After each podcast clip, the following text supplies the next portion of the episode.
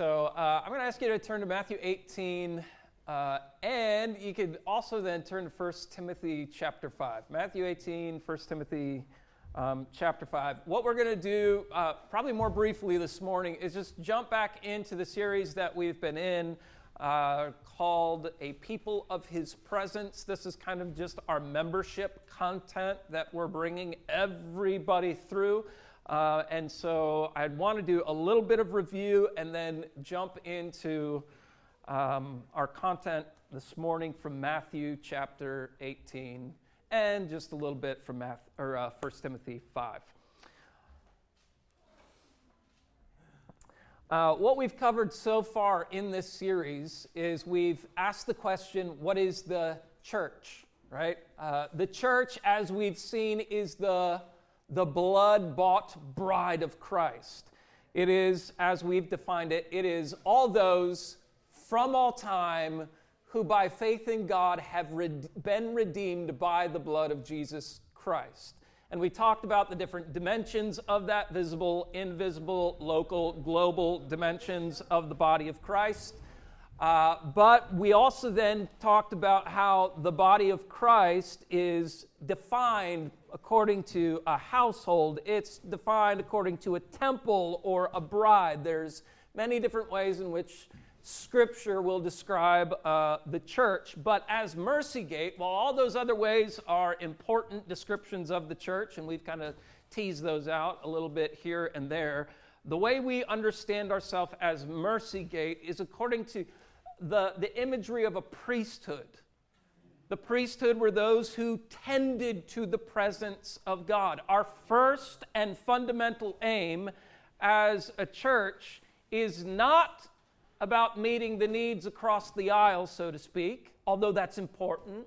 It's not about making this a nice place for us. It's not first and foremost about the the hot coffee and you know whatever little refreshments you got on a Sunday morning. All that is good and wonderful and let's enjoy it and give thanks to God for it.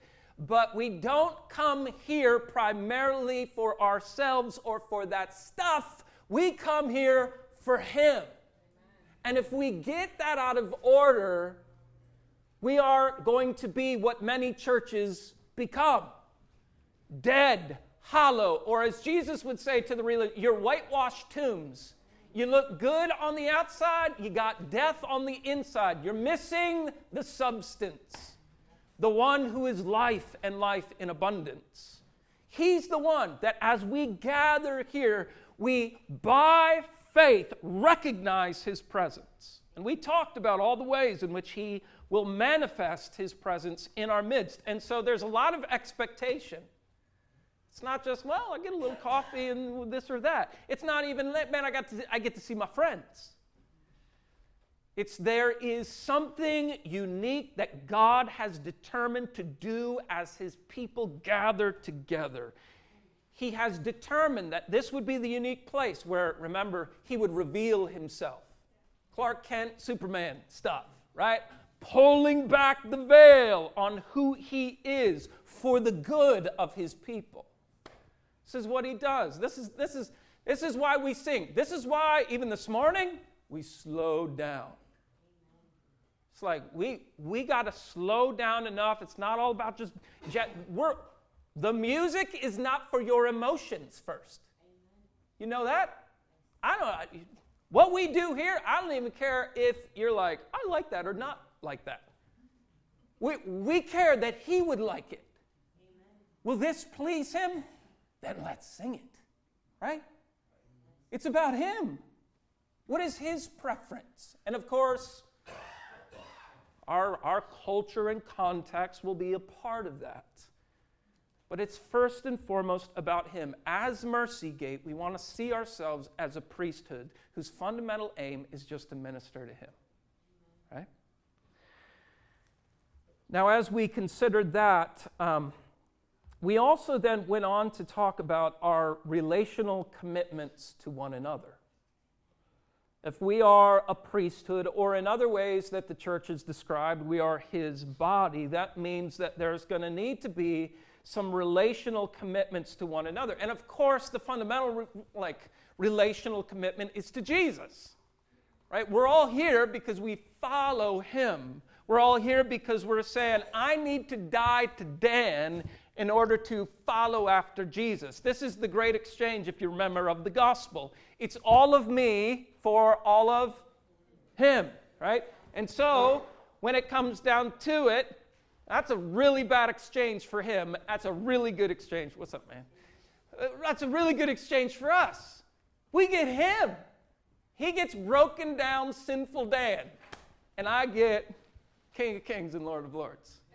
Right? That's a good exchange. I'll take that any day. Thank you, Jesus, for the blood you shed upon Calvary, that you would take old sinful Dan and make me into one who now is the dwelling place of Christ. So with Paul, I can say, it's no longer I who live, but Christ in me. That's the exchange.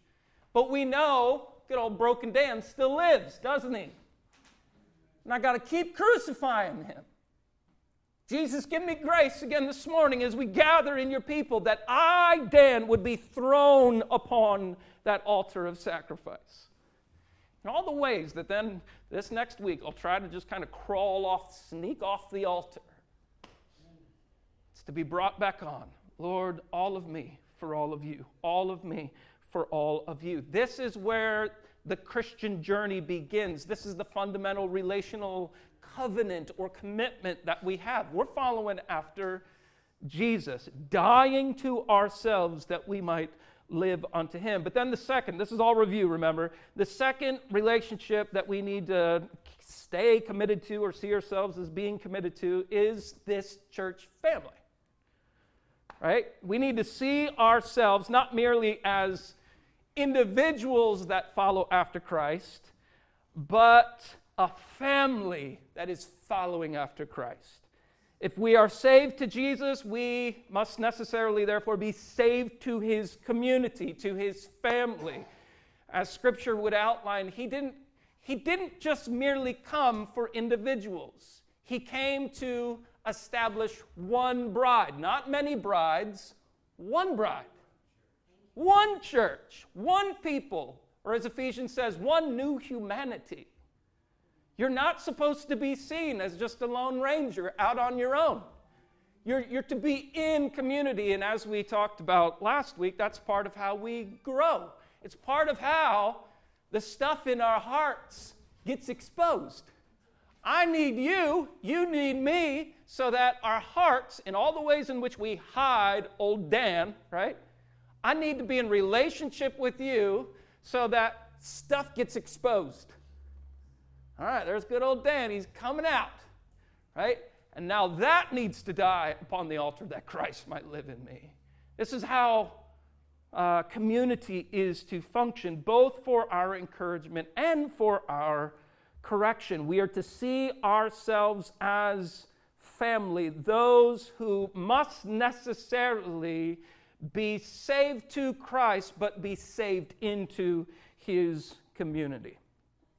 So, simply understood, our commitments to one another then demands, Philippians 2, mutual humility towards one another. And that mutual humility then needs to embody itself in active participation and service and care for one another. Simply, uh, to, Perhaps to repeat actually from last week. The church community can't get the leftovers of your life. If you, if you think about it more simply, you know, we have the great commandment of loving God and loving our neighbor. Uh, part of that love, then extended to neighbor, involves the church community. Love takes time. You can't hurry love. There is no like quick and easy, let's like uh, fast forward the love process. You, you can't. Love has to have priority, it has to carry intention, it will inevitably be sacrificial, and part of that sacrifice is time. There's a rearranging life that is necessary to truly be committed to one another. It can't just be the leftovers, the margin. I can't just run my week, exhausted as I might be with all of the ne- seemingly necessary things of life, to then come into this context exhausted on E, and all I have to give away, well, is fumes. Now, most of us come in that way, myself included. I'm coming in weak this morning. James and I are just like, man, we're, we're, we're barely getting by this morning. Uh, and, and part of that's going to be the process. I need to be refueled, so I'm coming in. I know where I know where the oil is, and I got to get more oil this morning. Uh, but it also means that we have to think about like skimming down the margins of our lives, even if those are good things that we're doing.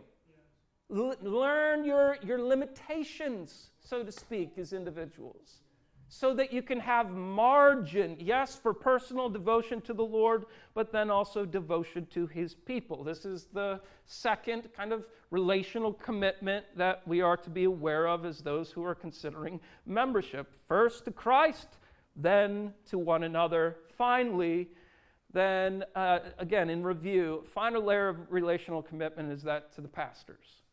And again, as James said, this is always awkward to say, but Hebrews 13 makes it quite clear. Obey your leaders. That's not naivety, by the way.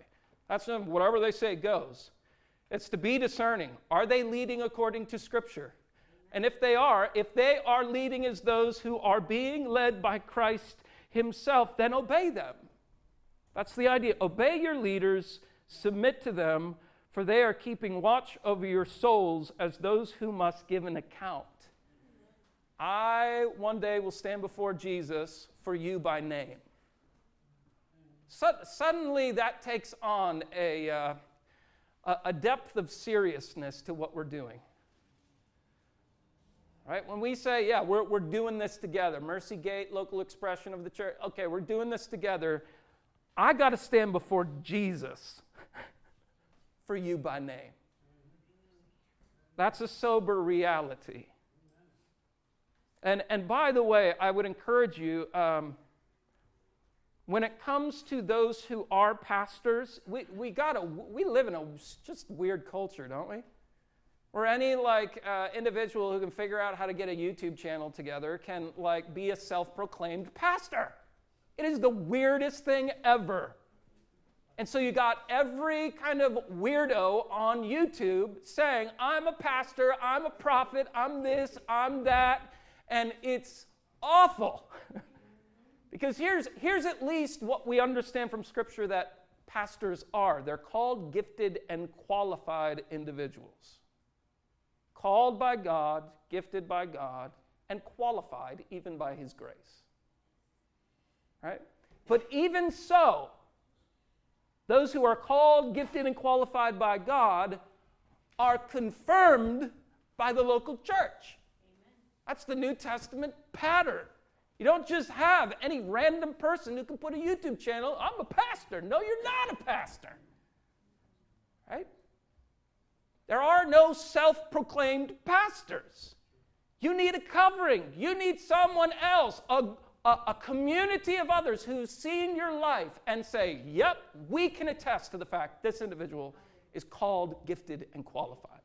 Don't just follow any voice that's out there in the blogosphere, YouTube sphere, whatever, whatever sphere it might be. Don't just pick up any book. Well, it was written by a pastor. Don't do that. You'll end up with all kinds of mess, mess, mess, mess, and confusion. The reality is, is when it comes to the church and when it comes to who Jesus is and following after him and all this kind of stuff, there's a real enemy that's out there who loves to confuse things. And he'll even use people who say, Yeah, I'm a pastor, yeah, I'm a prophet, to confuse you.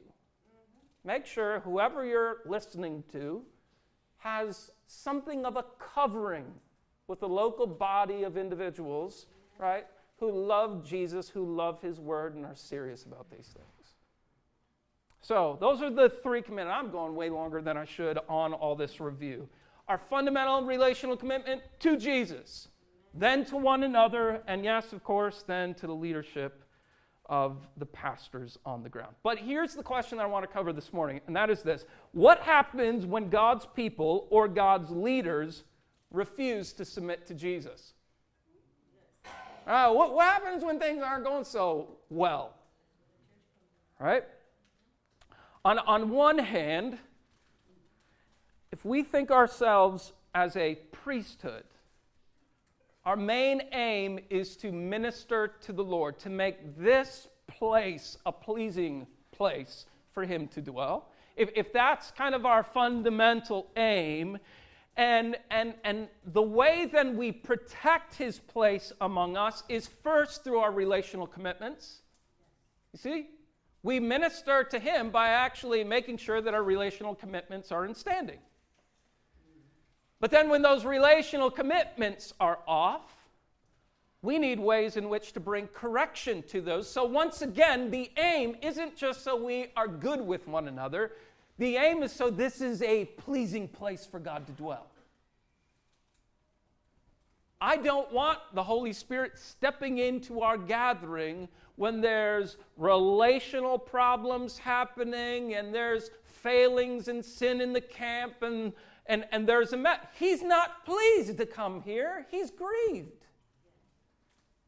When he is the one who's gone to Calvary for you, he's purchased you by his blood, and then we come tromping in here just tromping on the blood. Not even caring for the things that I gave myself to this past week, or the relationships that I'm just going to continue to kind of like push people away in different ways or look down on them or however it might be.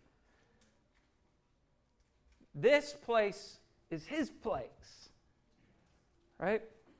And so we protect that place, yes, through our relational commitments to one another, but when those relationships go wrong, what God has also given us is relational correction we get to tend to his place, making sure that this is a pleasing place for him to dwell through relational correction. So, just gain the implications of that. The church ain't a perfect place, number one. All right, just, we can say that. These are not going to be perfect relations. We got, we got a lot of work to do together. Right? So, so it's not just, oh, you know, well, they sing the songs I like and they, you know, the pastor's a little humorous or whatever. Whatever it fits you, like, those aren't the things that we need to be thinking about when we come to church. It's like, can I be committed to these relationships? Can I be given to these relationships? And, and don't think, don't think, well, can I be committed to these relationships in my own strength? That ain't going to last very long. Do I have faith that God is going to grant me the grace to be in relationship with one another. So I trust that He's going to come through for us in relationship to one another. So, as a church, we are not perfected. If we could say it this way, it's a theological category. We live in the already not yet. Right? We are saved, but we are being saved, and one day we will fully be saved. This the presence of sin itself will be done away with, and Christ will rule and reign. And we won't have all the mess to deal with. Hallelujah. Can't wait for that one day. But until then, even though we are believers in Christ, even though we are sons and daughters of the living God, even though that might be the case, we are still imperfect remaining sin is still at work. We have an enemy, both without and within, who's doing different things in order to confuse us as kind of the lamppost of Christ. So it's important that we would understand just how to bring correction to relationships. And, and maybe uh, in one way to illustrate this, um, it's like in flight instructions. You know, it's kind of like, let's just get off the ground, and you have to sit there for another, whatever, 20 minutes, half hour as they're doing all their stuff, and they finally go through the process, the in flight instructions of telling you if this thing goes down, here's what you're supposed to do, right? And most people during that time are either, if it's the first flight, they're freaking out. We're going to die on this thing. This is not helpful. Or, or, you know, it's the person who's been flying for most of their life and they got their earpods in already. And they're not giving any attention to the needs that may, could potentially arise. On one hand, as we go through some of this, I don't want you to be um, freaking out. Who builds his church? Jesus. This is his church. The church, we know, will not ultimately crash and burn. This thing, this plane can't go down ultimately. It can go through some problems, yes, but it can't go down. Christ is building his church, he is sustaining his church, and he will see his church through. Right? So there's hope there. Uh, but if you're like, man, I've been through this like I don't know how many times. I've been a Christian. I've heard you know what church discipline and all the that corrective stuff is, and so I'm, I got my ear pods in. Don't do that either. Don't do that. We need refreshers because the responsibility of these things rests on us. If you've ever been on, on a flight and you've gotten the exit seat, right? And, and the, you know, the attendant is coming through, are you willing to go through all, you know, open up the door in case of emergency? Right?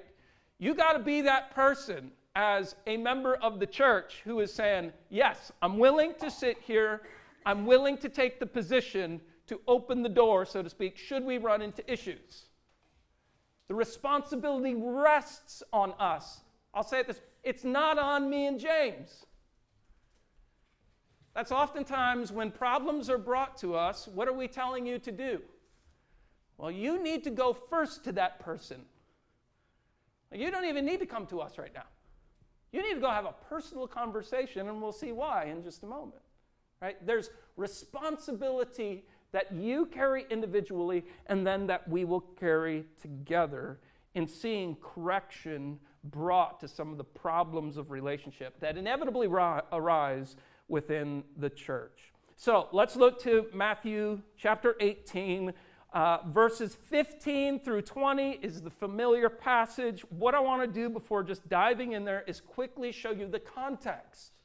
The context is going to inform the text, right? So we want to make sure we know what's happening around the text so we can rightly interpret the text.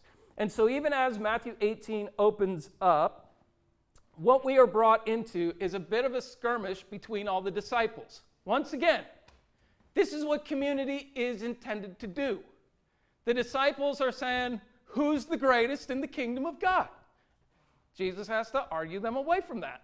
Like, no, no, no, no, no, no, no. We're, we're not doing this. You're thinking fleshly. But to the point, if James and John and Peter and these guys wouldn't have followed Christ in the first place, if when Jesus says, Follow me, and they're like, Nah, we got some fishing to do and they just would have stayed home. If they would have stayed home, they wouldn't be in this moment. And that's the point. This is what community does. Community can be an incredible grace and encouragement to us, but what community inevitably does is bring all the junk to the surface. And in this case, it's doing that. As chapter 18 opens, here are the disciples. Who is the greatest in the kingdom of God? And calling to him a child, Jesus put him in the midst of them and said, Truly I say to you, unless you turn and become like children, you will never enter the kingdom of God. All right, make sure humility is functioning in relationship to one another. All right? But this is the beauty of the community. We inevitably will have the junk of our hearts brought to the surface in relationship to one another. But as it goes on, verse 7, and more specifically into verse 8, what else is, is, is being talked about? Uh, maybe if we can summarize it, it's this if we aren't killing sin, sin will be killing us. Yes. So, verse 8, Jesus gets very serious about dealing with sin. Uh, he even says to cut off your hand if it offends you. Like, Jesus, come on, settle down a little bit, right? No, he, he's bringing sobriety to the moment. Like, get, get active and maybe even a little extreme in fighting sin. for the issues, I'm just going to be straight with us, for the issues that we've faced in the last two years, that's been the problem. I'm sorry about my sin. I weep over my sin. But when it comes to doing active, even perhaps extreme things to fight my sin, no. That's where I stop. Folks, that is why this is so important. This is, this is what we are to be about. Sin isn't supposed to be this thing that we're just kind of okay with. Ah, this is no big deal. Jesus is saying, no, if even your hand offends you, it's better for you to enter life crippled than, if I could say it this way, than to deny your very salvation. To hang on to sin unattended is to actually deny the very salvation that you know in Jesus. We come together, we sing about our salvation, confess our salvation, give praise to Jesus who saved us, and yet throughout the week we're holding on to things, giving no attention to them, just allowing them to exist, which by definition is we come here and say one thing, we go out there and do another thing. We deny our very salvation. And let that fall on your heart, knowing that there is a world of grace and mercy from the Good Shepherd to you who wants to bring you through that stuff. So there it is. Community is going to bring this stuff out of us. If, if we aren't killing sin, man, sin's going to be killing us. But then look down to verse 15, again, just gaining some context. We see something of the Father's heart. He's the one who will leave the 99 and seek out the one. What a God. What a God. That He is willing to go the distance to bring the straying one, the wandering one, home.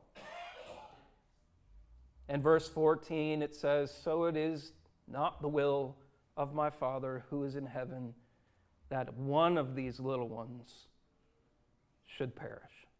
That's his heart. But then, if you look just a little bit further in verse 21, on the back end of the context, we, we find that we are to be a forgiving people. Right? We are to be a forgiving people. In verse 21, Peter comes up to Jesus Lord, how often will my brother sin against me and I forgive him? as many as seven times? Jesus says to him, I do not say to you seven times, but 70 times seven. All right, so take the context. Community is going to bring junk out of us, all right? Uh, and, and then, man, there's a sobriety to the reality of sin. We got to be killing the sin the community brings out of us. But then there is the Father's heart who is eager. He's involved in all of this. He's the one actually bringing stuff to the, to the surface so that he can bring healing and grace to that, and so that we might participate in forgiveness toward one another. So that we could actually be a stand in with the Father Himself who says, Child, you're forgiven which gives us no room to kind of be judges on our own, to stand in our own self righteousness and say, oh, no, this is going wrong and that's going wrong. No, no, no. Your responsibility is to keep in step with the Father who leaves the 99 to seek out the one and who extends incredible forgiveness 70 times 7. Don't you know it yourself? How many times has the Father said, I got you, child? Because of the blood of Christ, you're forgiven. It's His heart that we are to carry in these matters. It's His heart that then informs the steps of verses 15 through 20. So let's look at them having recognized the context. Once again, when things go wrong relationally, whether it's a member, whether it's a, a pastor, even, uh, what are we to do? Well, Jesus actually borrows from Deuteronomy 19. This is Old Testament law kind of stuff. This is long standing stuff. It's not just Jesus coming up with a, an idea in the moment. This is part of God's word, part of God's law. And so look at verse 15. it states this If your brother sins against you, go and tell him his fault. Between you and him alone, if he listens to you, you have gained your brother. So if you're aware of another sin, or you've been sinned against, what do you do? You go to them. You don't sit and you don't brew over it. You don't go and tell all your friends about it. Uh, you, you, you don't even just kind of let it slip by for any of you who are more passive in your personality. Uh, you don't also then say, oh, he's doing it. Eh, might as well do it myself. You don't participate in it. Here's what you do you go to your brother. Will this be an easy process? Do you like going to your brother or sister and when there's something hard to say? No. Scary, right. This will not be easy. This will not be comfortable. And in that, we should just kind of say it while it's there. Stop looking for a comfortable community. It doesn't exist, for one, right? It doesn't exist because our responsibilities from Christ Himself says if your brother sins against you, or you're aware of sin at work in his or her life for that matter, it is your responsibility to go to them. To lovingly, as we talked about last week, speak the truth in love. What is the truth? Do you remember from last week? Maybe I should say, who is the truth? Ephesians, Jesus. We're speaking Jesus to one another. Maybe if someone's in sin, the, the whole point is not to just get all moralistic on them. It's to say, remember your Jesus, what he came for, what he did for you, that you are no longer that, so don't live like it. Live like a follower of Jesus. There's grace, there's mercy, there's help for you from Jesus. Speak Jesus to them in love. If your brother sins against you, go to him. Tell him his fault between you and him alone. If he listens, you have gained your brother. There's step one. But then verse 15 goes on, and should your brother listen, should he repent, you've gained your brother. But then verse 16, sorry. Step two, if he does not listen, take one or two others along with you, that every charge may be established by the evidence of two or three witnesses. So you perhaps have given it some time. You've confronted first, and now you've given it some time to see change possibly take place, but there's still resistance uh, to that. Well, now you're bringing one or two others with you to confront the erring brother. Uh, they don't necessarily have to be witnesses of the actual offense themselves, but they are witnesses to kind of the con- confrontation, to the things that are happening in the moment. This, again, is representative of the father's eager and active efforts to see the wandering child come home. He's deploying his people to rescue the one. The church is to put on the father's heart to display love and compassion, to see rescue happen for the one who is wandering. We get, if you could say it this way, to enact the Father's purposes. He wants to use us to demonstrate His heart when there is a wandering brother or sister. Now, if there is still uh, resistance to the two or three that come and uh, confront the individual. Then, verse 17, it is to be told to the church.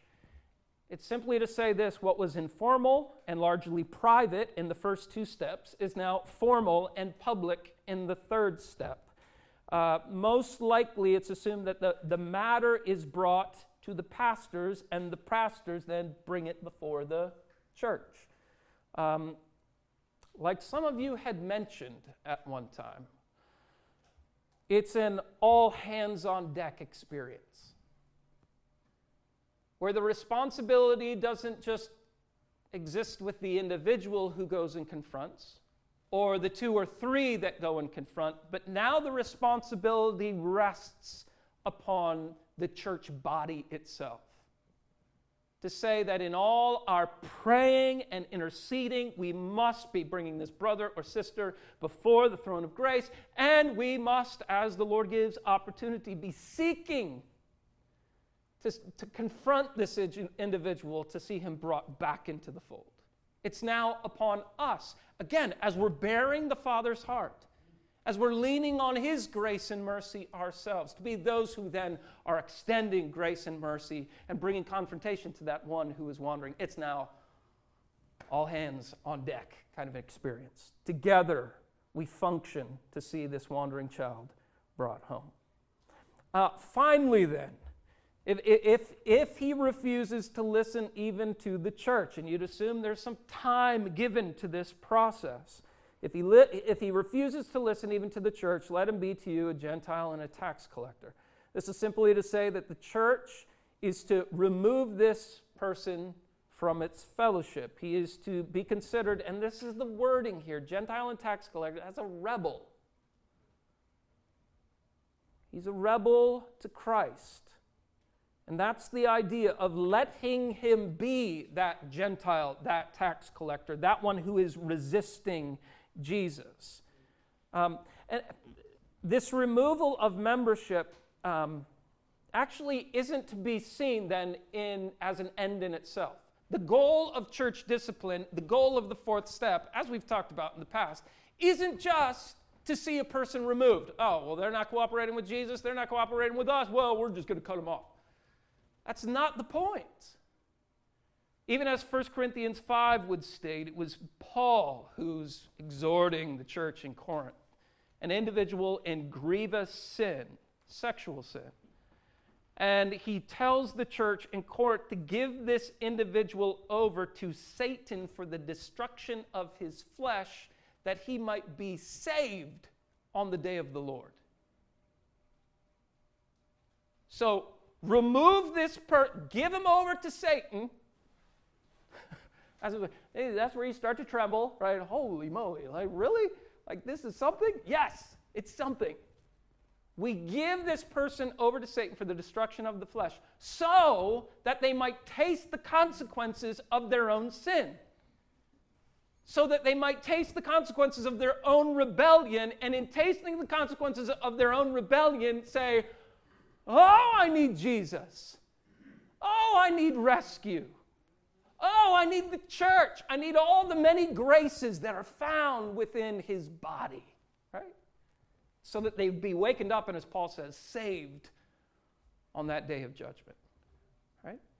So, even in this context, to treat one, someone like a Gentile or tax collector isn't to treat them bad, rough, self righteous. It's to recognize they're resisting. They're a rebel to Jesus right now. They're demonstrating it by their life and activity.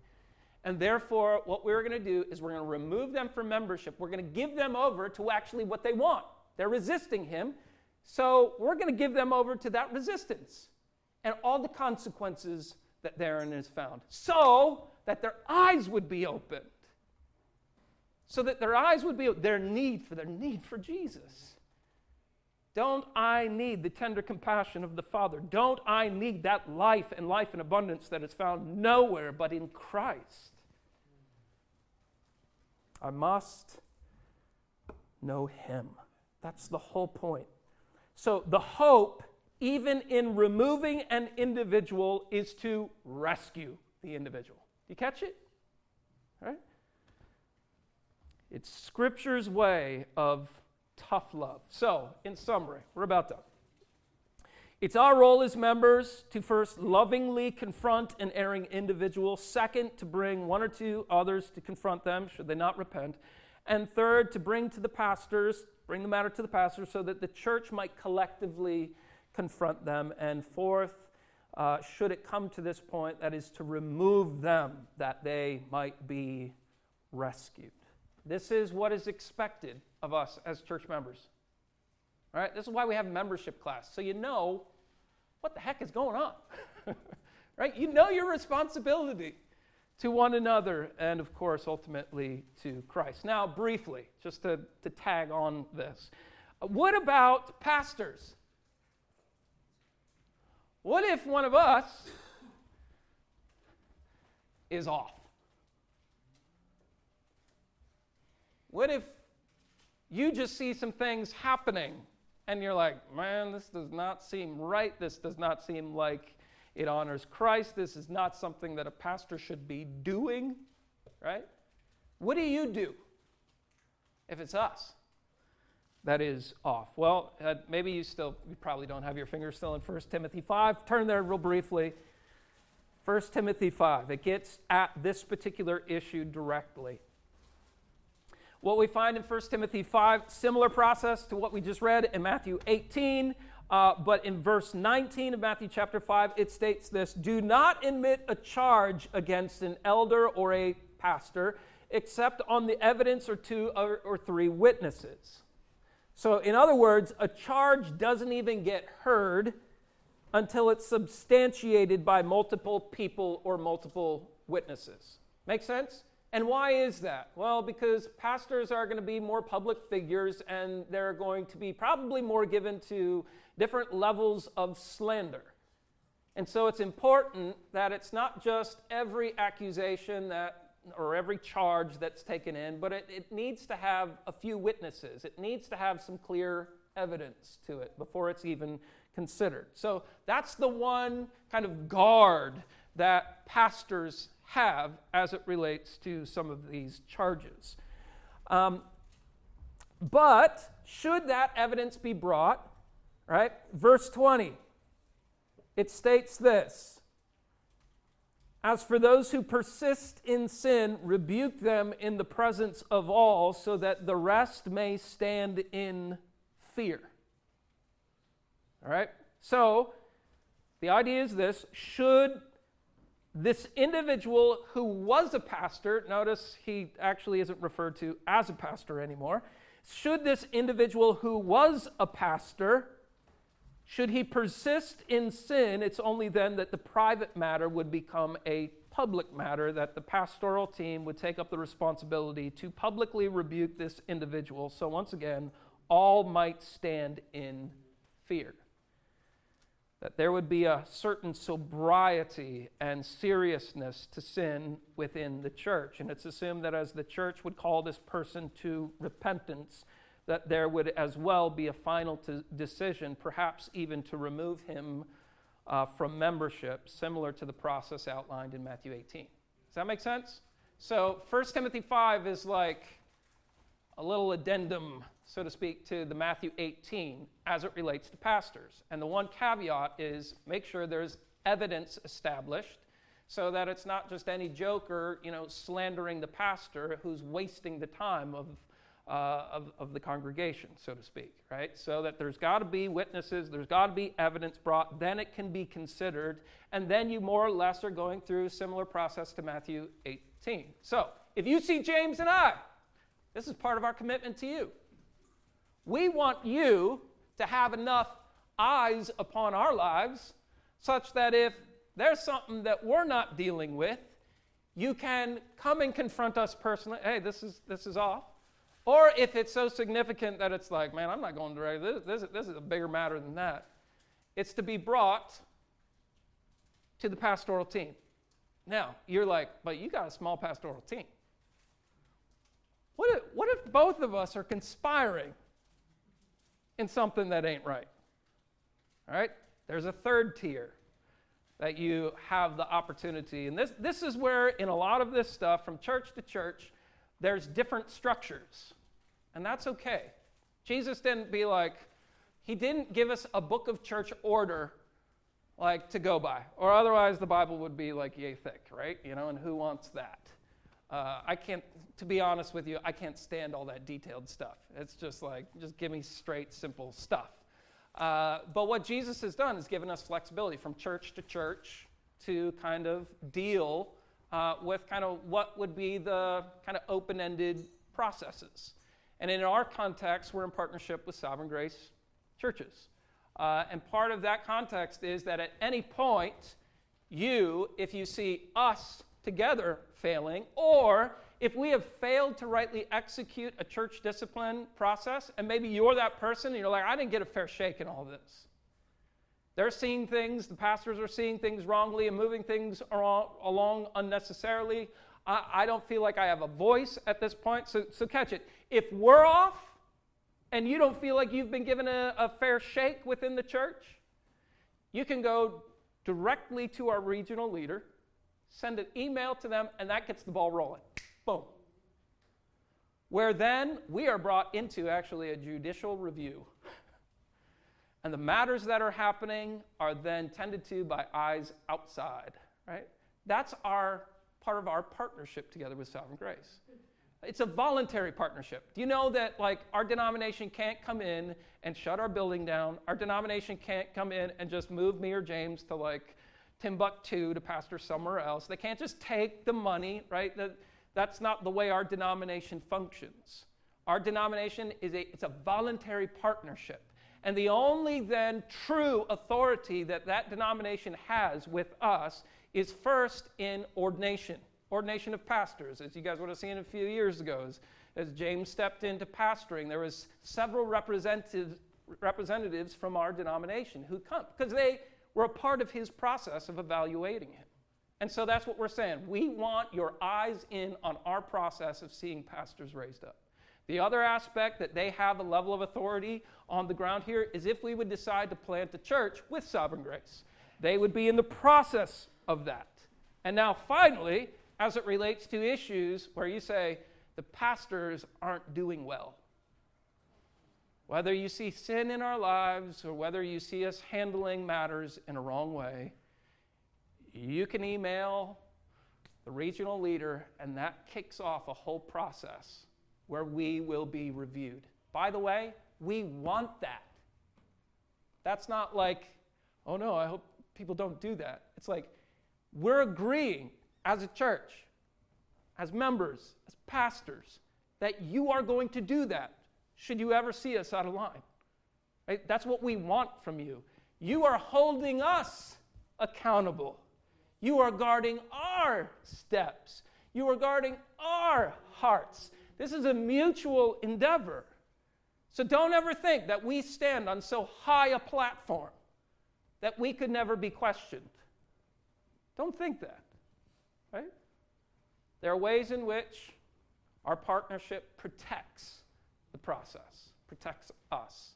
So, uh, what we will be doing is actually giving you the membership notes at the end of this series, and part of that will be our regional leader's email address.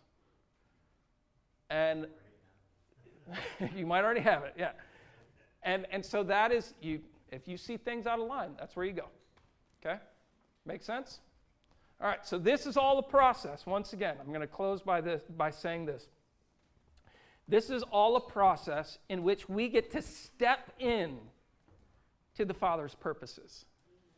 We get to carry something of His heart for His people. We get to be the ones, yes, who carry, I know it's not always easy, and it's not pleasant by any means, but we get to carry something of his heart and seeing the one brought back in. And that's something. We get to be the ones who share then in the Father's forgiveness as that individual is restored to the body. Right? We get to collectively share in the Father's heart together. That's a beautiful thing. This should not just seem like kind of harsh, kind of point by point. Uh, you know, it, it should not feel like in flight instructions, right? It should feel like something of an invitation that the Father is saying, All right, church family, come cooperate me, with me in seeing rescue brought to any who may wander. That's amazing that He would join us in to His purposes in that way. May He give us the grace the mercy to do just that. Let's pray together. Father, we thank you for your church. Jesus, thank you for the blood that has been shed, that you would bring us near and in yourself create a new humanity. Uh, Lord, we bless your purposes with in the church. We bless even Father your your sovereign purposes that you would gift the son of people from every tribe, tongue, and nation that you would give him the church. How holy, how sacred, how wonderful is your church. And Father, we thank you that you would then open up a way for us to participate with you in bringing protection to the wandering soul. But also, Lord, that we would maintain this place as a pleasing place for you to dwell.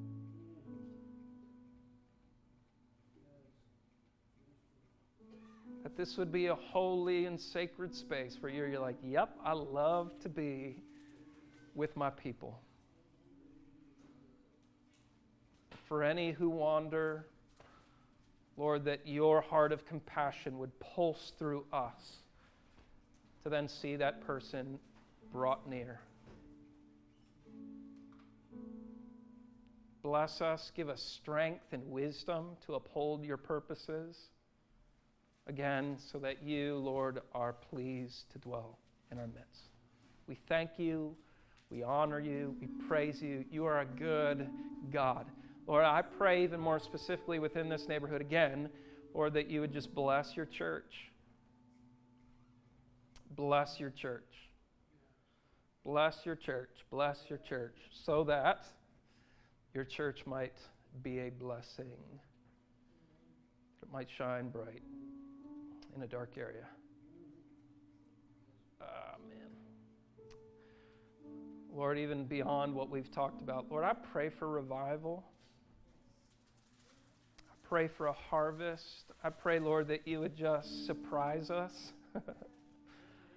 surprise us with many who find themselves to the doors of our churches in this neighborhood say, I've encountered something of Jesus, maybe through the gospel proclaimed, maybe through just encountering the man in white and visions and dreams, Lord. Maybe it's just in desperation that folks are saying, I've had enough of doing life my own way. Lord, bring folks to the end of themselves. Lord, bring folks to their knees. Let, let, let a spirit of repentance even sweep through this neighborhood. Let it be that we're just not good, even with the respectable sins that we kind of carry in our own lives. That, that there's, there's no kind of living, leaving the shadow spaces of our souls to just be unattended. But Lord, we're bringing these things to you and saying, Lord, have your way, have your way, have your way. Glorify your name through your church, we pray in Jesus' name. Amen.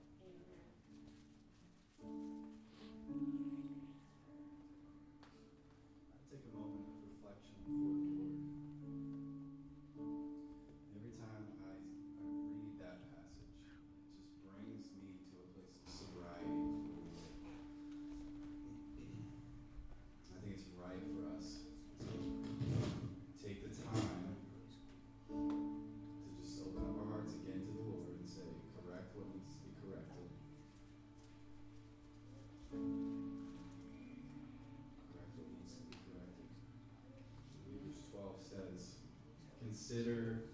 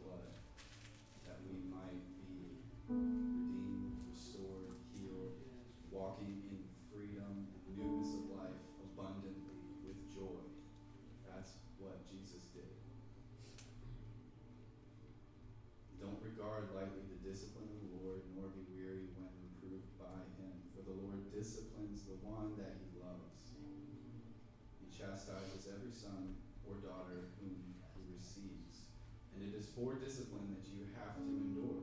God is treating you as sons. What son is there whom his father does not discipline? If you're left without discipline, in which all have participated,